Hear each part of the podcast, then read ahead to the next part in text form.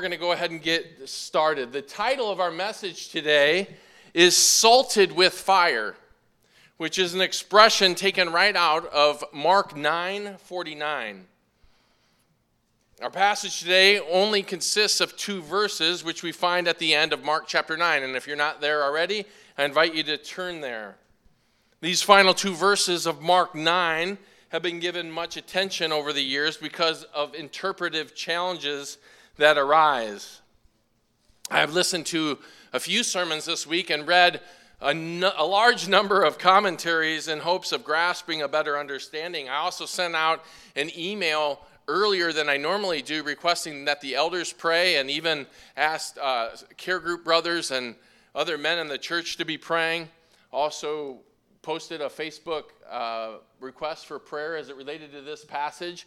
And so, if you were led by the Spirit to pray for me and for this message, I want to just thank you uh, for that. Under normal narrative circumstances, two verses may not seem like enough to write an entire sermon, but due to the interpretive challenges that we'll face, you'll see that we have more than enough to cover. So, without further ado, let's read these verses Mark 9, verses 49 and 50, and then we'll pray and ask God for his help. Verse 49, Jesus says, For everyone will be salted with fire. Salt is good, but if the salt becomes unsalty, with what will you make it salty again? Have salt in yourselves and be at peace with one another. Let's pray and ask God to bless our time in His Word. Gracious Father, we praise you for the gift of your Word. We rejoice that we can have understanding of it, yet we also confess that oftentimes there are things that can be difficult for us to understand. We pray that you would illuminate our understanding as we cling to the words of your Son and his instruction. We pray that your Holy Spirit would help us to discern the true purpose and the authorial intent of this passage. Allow our hearts to be receptive to being challenged as we learn what it means to be salted with fire so that we can apply the appropriate truths to our spiritual walks and exalt Christ and the gospel in our lives. We commit this time to you, asking you to bless it. In Jesus' name we pray. Amen. Amen. Again, our title is Salted with Fire. What do you think that means?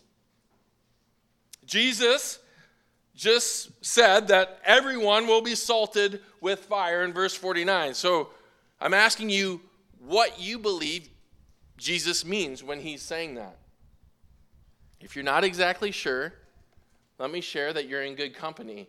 And it's pretty much how I felt at the beginning of my study this week before, uh, before diving in. Here is how I mapped out our time as I looked to the Lord for insights. We're going to cover three insights into salt and fire so that you understand what it means to be salted with fire. First, we're going to look at the significance of salt and fire. And there's much to learn as it relates to the disciples' understanding and the backdrop to them hearing these words coming from the Lord. Second, it'll be good for us to understand the Lord's physical illustration. Third, what is the end game? What is the outcome? The Lord wants you and I to embrace the commands that He gave to His disciples. There can and should be practical implications for our spiritual lives after we study this text. So let's get started. The first insight, so that you understand what it means to be salted with fire, comes when we see the significance of salt and fire. Look again at verse 49. Jesus says, For everyone will be salted with fire. Now, before we get to the significance of salt and fire, we need to talk about everyone because we've just opened up a can of worms here. You don't know it yet, but I'm going to share with you. If you were studying and doing research on this passage, we just opened up a can of worms and have dove in head first trying to figure out what everyone means. Does everyone mean all people? Does everyone mean only unbelievers? Or could it be that Jesus is only referring to believers here? There are theologians and commentators that hold to all three positions. The challenge arises from the context because the last time that fire is mentioned in verse 48 is describing for us the context of hell, which would certainly imply unbelievers. But the bulk of commentators agree that due to verse 50 and the explanation that salt is good, and then Jesus encourages his listeners to have salt in yourselves and to be at peace with one another, that everyone here is limited to true disciples of Christ. Verse 49 continues by saying that everyone will be salted with fire. And I want you to notice that salted here is a verb, it's not a noun. Jesus is going to mention the noun salt in the next verse, and so it appears to be an intentional play on words when he, he uses what's called a cognate, um, the, the, the verb form of the noun. It can also be rendered seasoned. Everyone will be salted or will be seasoned with fire. It's a future passive verb. The fact that it's passive, it means that it's going to be something that happens to a person, something that happens to someone. The word fire is in the dative form in the Greek. And so it could actually be rendered in, with, or by fire. So a fuller translation might sound something like this Everyone will be salted or seasoned in, with, or by fire. It's here where we need to understand the significance of salt and fire as the disciples would have understood it. Salt was a preservative, and it was also used to season food. In the age without refrigeration, you can only imagine how important salt was to preserve food, especially meat from decaying. It has also been used to season food throughout history, and the ancient Near East was no different. Job says this in Job 6 6 Can something tasteless be eaten without salt? Or is there any taste in the white of an egg? And all God's people said, Amen. All right? You had those healthy egg whites, right? You tasted them. Even Job recognized, like, hey, this needs salt. All my folks with, you know, hypertension or sodium restricted diets, you have a, a verse now like, hey, my food doesn't taste good without salt. Now, if you go to verse 50 of Mark 9, and it says, have salt within you, now you got an argument to take right to your doctor. I'm a believer. Listen, I got to have salt. It's biblical. It's biblical.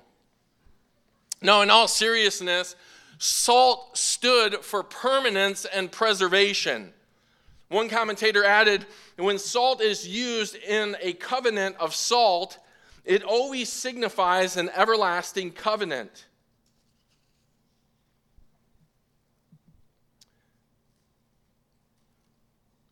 Sorry, I lost my spot here.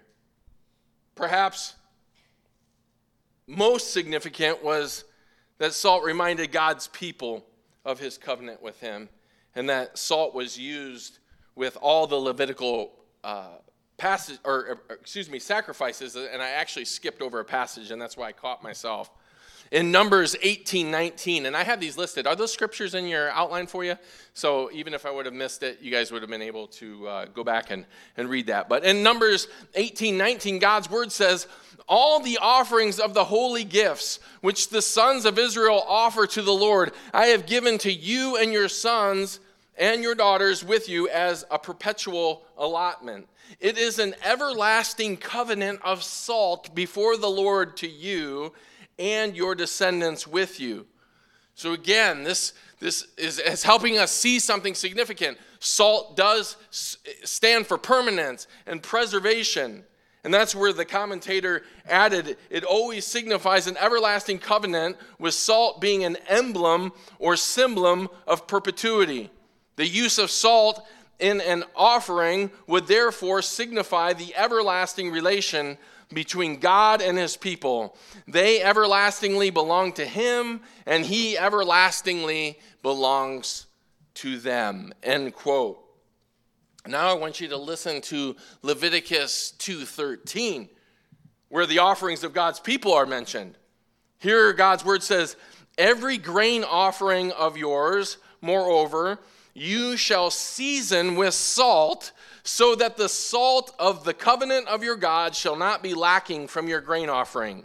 Then it says this at the end of the verse with all of your offerings you shall offer salt. The preservative of salt was a reminder of God's preservation of his people through his covenant with them. And it really provides a beautiful picture for us, doesn't it? Good to think about. You just something that we use every day to have salt, just to keep in mind when we see salt. It reminds us of the of the everlasting covenant that he's made to us through Jesus Christ and the gospel, right? And the new covenant of his blood. The blood of righteousness, the blood that can never be earned, the blood that we have to accept by faith, the blood that we trust in, that can, the only thing that can make us and allow us to have a, a legal, righteous standing before God when we die. Nothing, nothing but the blood of Jesus. We sing it. It's beautiful. Salt is a reminder. Physically, salt was used to preserve something, and spiritually, salt was symbolic of God preserving his covenant relationship with his people. Now, let us see the significance of fire. Fire, as we've mentioned in past sermons, was used everywhere in the ancient Near East. We talked about the demonized boy who was thrown into water and thrown into fire. It was a source of heat and light that was used for cooking as well as cleaning and purification. In last week's sermon, you'll recall outside the village of Jerusalem in the valley of Hinnom was an ongoing fire, right? And that's what Jesus used to have his listeners think of unquenchable fire. It was continually burning around the clock because they were constantly throwing their trash into there, and it functioned very much like a, an incinerator. Fire has been a valuable resource throughout history, but the disciples like the rest of Israel, would certainly think of God when they thought of fire. Not just any fire, but a consuming fire. And we see God described this way throughout the Old Testament. When the glory of the Lord appeared on Mount Sinai, God's word says, And to the eyes of the sons of Israel, and the appearance of the glory of the Lord was like a consuming fire on top, on the mountaintop. In Exodus 24 17. Then in Deuteronomy 4:24 it says for the Lord your God is a consuming fire, a jealous God. Again Deuteronomy 9 3. Know therefore today that it is the Lord your God who is crossing over before you as a consuming fire, speaking to the Israelites. God would clear the way. Fire, as most of you already know, was used to consume Israel's Levitical sacrifices.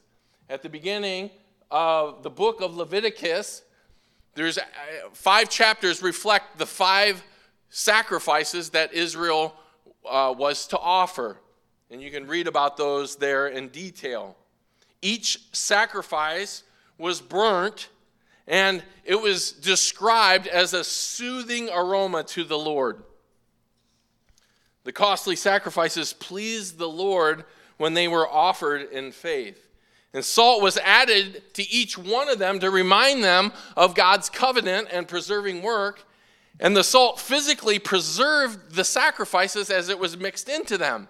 I grew up on a farm, so even the grain offering, I understand, and those who have had that experience, that there's moisture that gets in there, and then the moisture produces mold. And what could happen is then when stuff gets moldy, there's a stench that comes with it. And so they would mix the salt in, it would absorb the moisture, moisture and it would preserve.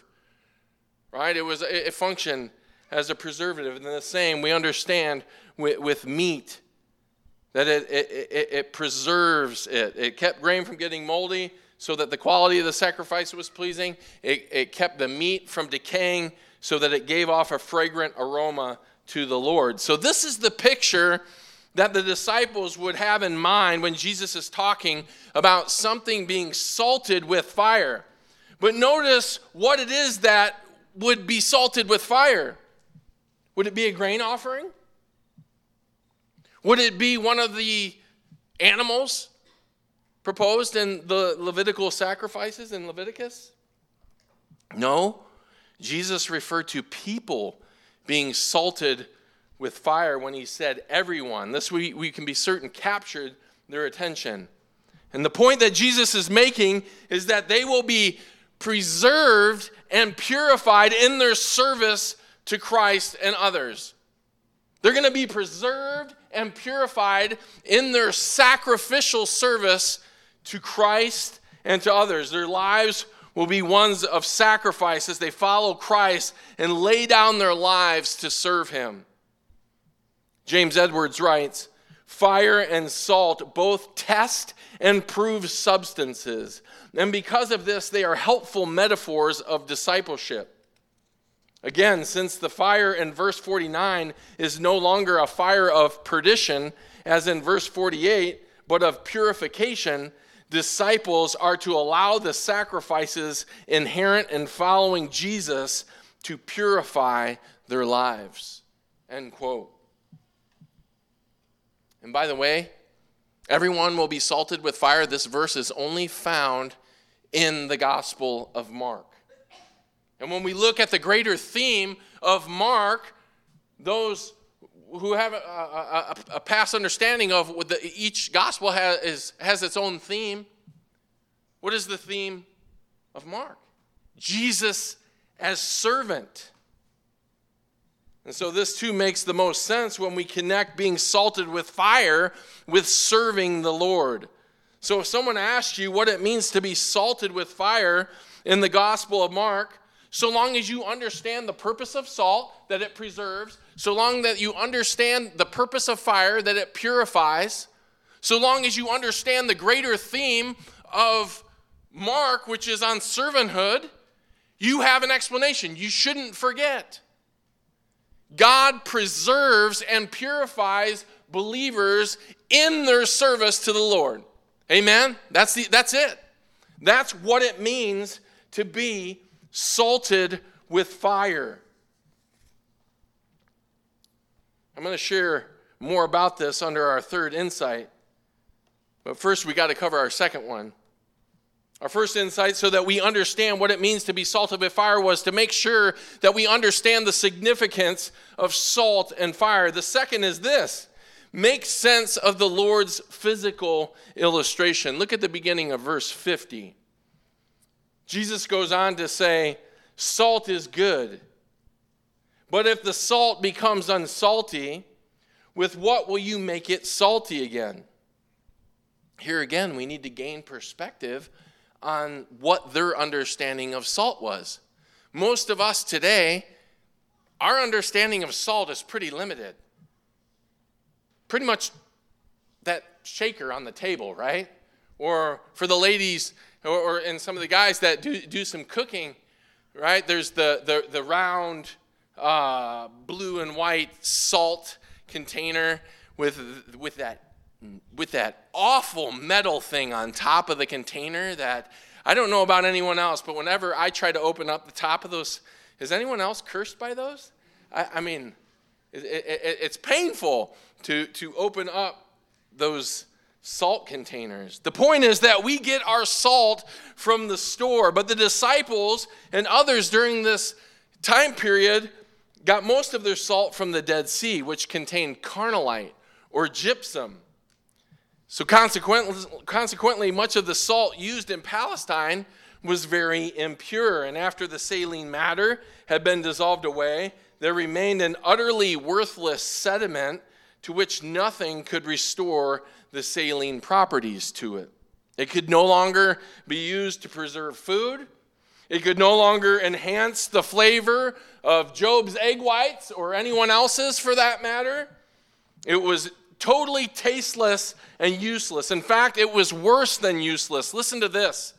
On another occasion, when Jesus is he's using the same expression that he uses here at the beginning of verse 50, here's what else he added in Luke 14, 34 and 35, where he said, Therefore, salt is good, but even salt, even if salt has become tasteless, with what will it be seasoned? Sound familiar? Then he says, It is useless either for the soil or for the manure pile. it is thrown out. He who has ears to hear, let him hear. Bad salt was worse than nothing, it had a negative value. It was this kind of environmental hazard that would ruin soil or even a, a manure pile, so much so that sowing the soil with salt was the ultimate punishment for a defeated enemy. And we see an example of this with Abimelech in Judges 945. And I put that verse so you can check it out later. But they, they sowed the soil with salt. Then it wouldn't be able to, to grow anything. That was the ultimate form of punishment. Salt was also a picture of God's judgment. You may recall Lot and his wife, right? Very familiar story. Angel of the Lord peers up, says, You know, th- this place is, is going to go up in smoke. You need, to, you need to head out of here, and you better not look back. And what does she do in, in, in her disobedience? She looks back, right? And immediately she's turned into a pillar of salt. Salt. Again, and, and that preserved her as an example for us uh, of disobedience and how frightening it, it, it should be to live a life of disobedience because you will face God's judgment. In Deuteronomy 29 23, it says, All its land is brimstone and salt, a burning waste, unsown and unproductive, and no grass grows in it, like the overthrow of Sodom and Gomorrah, Admah and Zeboim, which the Lord overthrew in his anger and in his wrath. All this is to broaden our perspective from the disciples' viewpoint on gypsum or worthless salt. You couldn't add salt to the residue of gypsum because there's no way to make it salty again. And in one of the sermons I listened to, the pastor said, Imagine sitting in a restaurant and asking the waiter or waitress if you could have some salt for your salt. Yeah, bad salt, right? Can, can I get some salt for my salt? And he says, You wouldn't do that. And that's the point that Jesus is making. And they understood the physical illustration, and we need to see it too. True salt, pure salt, fulfilled good purposes and functions as a preservative in the world. True disciples of Christ, likewise, are a source of spiritual life for the world. And we recognize this. In many ways, believers restrain evil and preserve the moral order of society, don't we? We do. And we should be, as salt. And one day, when God's judgment, when the, when the rapture takes place, we're going to be removed. And then you want to talk about how bad it's going to be. That's going to launch into the tribulation. Seven years of God's judgment. Christians can and sometimes fail to function as the salt of the world, and this is what Jesus is warning against. Pure salt won't lose its saltiness. What was used as salt in ancient times, we've learned, contained many impurities. If the true salt were removed, what remained might look like salt, but could not perform the life giving and life preserving function of salt. And likewise, a, person may have the external appearance of a disciple, but not the internal properties. Does this describe you? Do you look like salt on Sunday, but then there's no trace uh, uh, of salt in your path throughout the week, in your workplace, in your school, in your circles of influence? Spiritually healthy question, right? We're called, Matthew 5.13, to be salt to the world. It's good. It's spiritually healthy for us to, to reflect in my own heart, just to reflect on that reality. How am I making a difference? How is my influence, my spiritual influence, leaving a mark in my workplace, in my school, in my unbelieving family? If you need some help, what would Jesus have you do? Well, this brings us to the third insight in your outline. We're looking at three of them related to salt and fire so that you understand what it means to be salted with fire. We've seen the significance of salt and fire. We've made sense of the Lord's physical illustration, now it's time to embrace the Lord's commands given to his disciples. Jesus continues in verse 50 by saying, Have salt in yourselves and be at peace with one another. Here, Jesus gives two commands. The first one presents another interpretive challenge for us. What does it mean to have salt in yourselves? Does salt represent grace? Does it represent the gospel?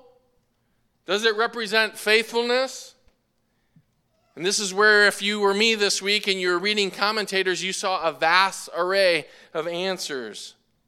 Some of them simplistic, such as salt reflects common sense, or loving your neighbor, or friendship and fellowship, to more theologically purposed answers like the Holy Spirit, or faith in Christ, or a willingness to be sacrificed, or obedience to God's word. It helps that we understand what it means to be salted with fire already and the significance of salt. We said that salt does what? It preserves, right? This cornerstone, we can talk. It preserves. Yes, salt preserves. And fire, it does what? It purifies. And being salted with fire occurs as a believer serves the Lord. But what does this look like practically? We need to, we need to apply this to the overall context of our passage. Verses 49 and 50 serve as a conclusion to lessons that started all the way back at verse 33. In verses 33 through 37, you'll recall, Jesus challenged the 12 about not seeking to be first amongst others as he addressed the spiritual pride rooted in their hearts. They were all fighting because they wanted to be first. Then in verses 38 through 41, the lesson continued on their spiritual pride as they tried to prevent another believer who wasn't following them, even though he was effectively doing ministry in Jesus' name, right? Their pride again caused them to hinder another believer. And so this led to the Lord's stern warning about being scandalon or a stumbling block and causing other believers to stumble in verses 42 through 48. And all this is connected. And now Jesus is offering instructions so that they understand practically what he is challenging them to do. Every believer will be salted with fire. You will be preserved and purified in the process as you serve Christ and serve others. And what it's going to require is that you have salt in yourselves, and this will allow you to be at peace with one another. If you and I have salt within ourselves, we're not going to be fighting about who's the greatest. If you and I have salt in ourselves, we're not going to be contending with other ministries or those who have influence outside our ministry circles. If you and I have salt in ourselves, we won't be scandalon, causing other believers to stumble. Salt here, I believe, and, and I'm not alone, is an attitude of humility and servanthood rooted in Christ. If you're a note taker, you want to jot that down. Salt is an attitude of humility and servanthood rooted in Christ. True salt, pure salt, is an attitude of humility and servanthood that looks to Jesus Christ and his example in the gospel. This is what the gospel of Mark is all about looking to the servanthood of Christ so that we can serve God and serve others. And when you and I have this attitude within us, this is true salt.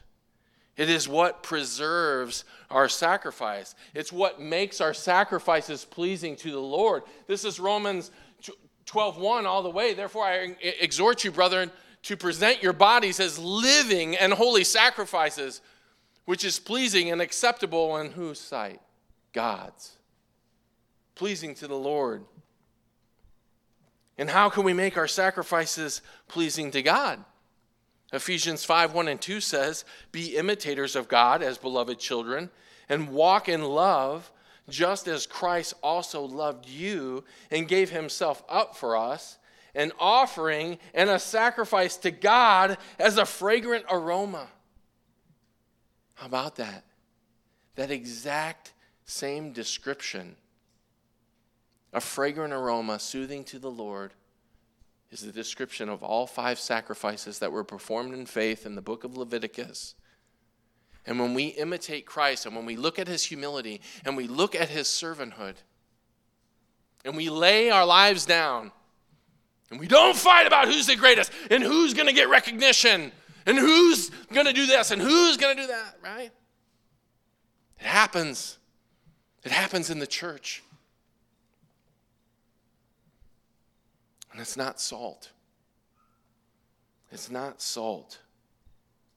Salt, again, is the humble, sacrificial attitude connected to our service to Christ and others. And remember what happened if salt wasn't present within a Levitical sacrifice. It compromised the purity of the sacrifice, right? It, it, it was compromised. An attitude of Christ like humility and servanthood will also promote peace with one another in ministry. We won't care. We won't care about recognition. In fact, it's exact opposite, isn't it? Is it not? It's the exact opposite that takes place. We actually celebrate other people. We celebrate when they get recognized. We celebrate them because of their ministry accomplishments. I mean, can you imagine? I, I, everyone gives Marcus Denny so much attention. Why is that? Why don't people? Why aren't people praying for me as much as Marcus? Why, why, is, why does he have so much clout in the church? Why? You see, you see what I'm saying? That, that, that, that's a, there's, there's, that creeps in. That can creep in. Instead, we, we love Marcus. We cherish that brother. We applaud his efforts. We pray for him fervently because we know how hard that soil is to till over in Czech Republic. True spiritual salt connected to truly humble servanthood will celebrate others. And this also helps us keep peace from believer to believer. It was the Apostle Paul who was led by the Holy Spirit to record in Romans 14 17 through 19. For the kingdom of God is not eating and drinking, but righteousness and peace and joy in the Holy Spirit. And you know the, the, the context of that passage is there's, there's um, you know, drama that's taking place talking about the, the conscience and meat sacrificed to idols. We're going to get there because we're studying Romans as, as a church. But Paul, led by the Spirit of God, says, But for the kingdom of God is not about those things. It's not about the ministry differences or how you approach it or how your philosophy is different than mine. What is it about? In Luke 10, after the 70 went out, Jesus says, It's not about you casting out demons. It's rejoice that your names are written in heaven. And here, Paul, led by the Holy Spirit, but righteousness and peace and joy in the Holy Spirit, that's what it's about. Verse 18 For he who in this way serves Christ is acceptable to God and approved by men.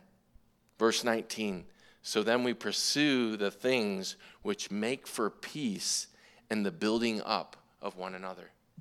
Wow.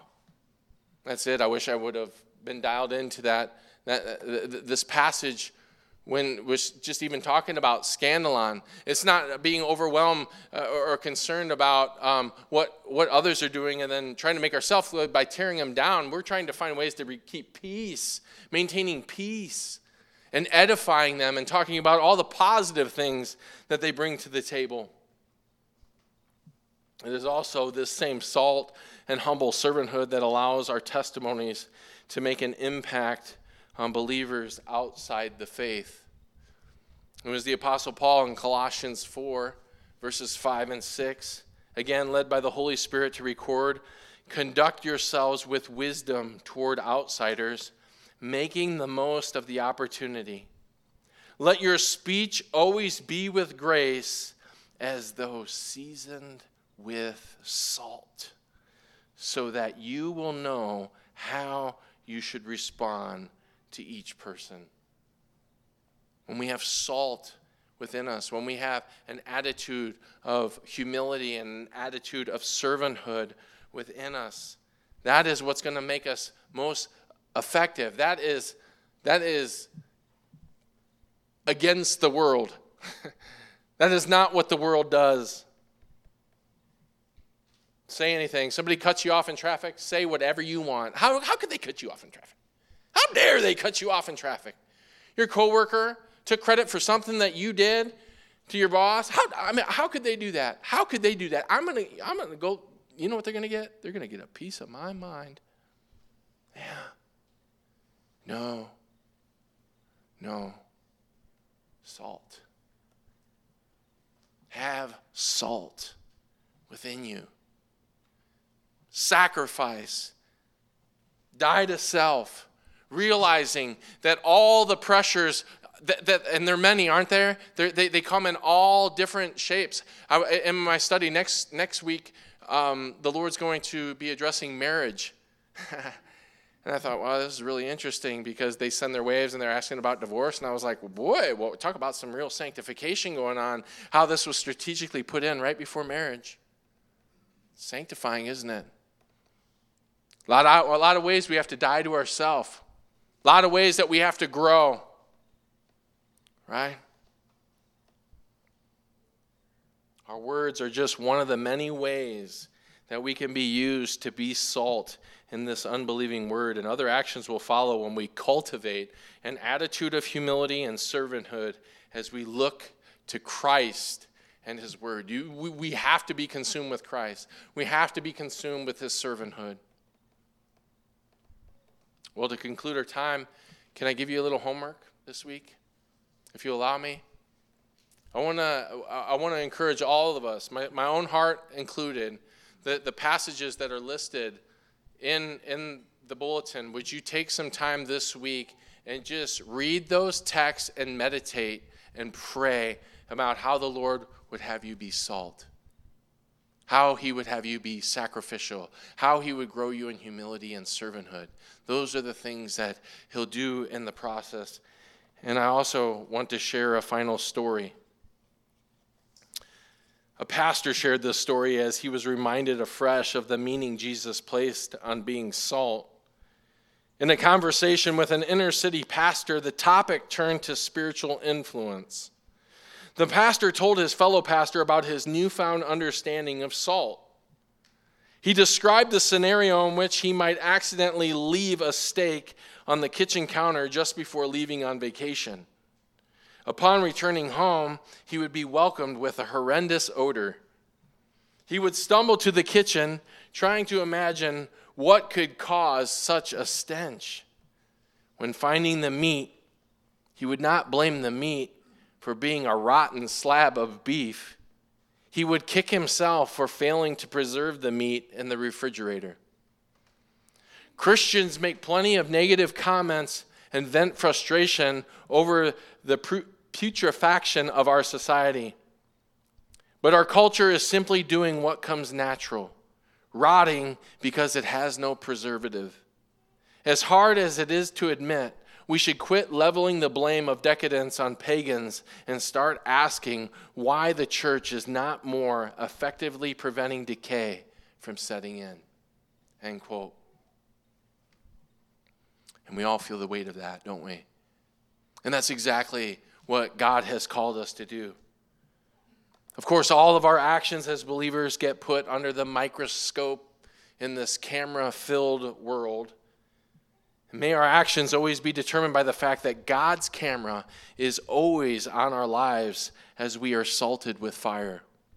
May we not lose sight of the fact that as believers, He eagerly awaits each sacrifice that we can offer in our spiritual service of worship.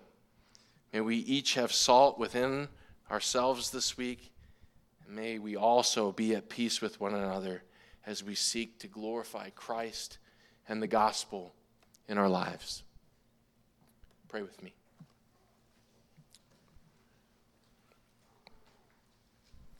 Gracious God, we bow our heads, rejoicing in you, thanking you for this time as a church family to rally again around the word of truth.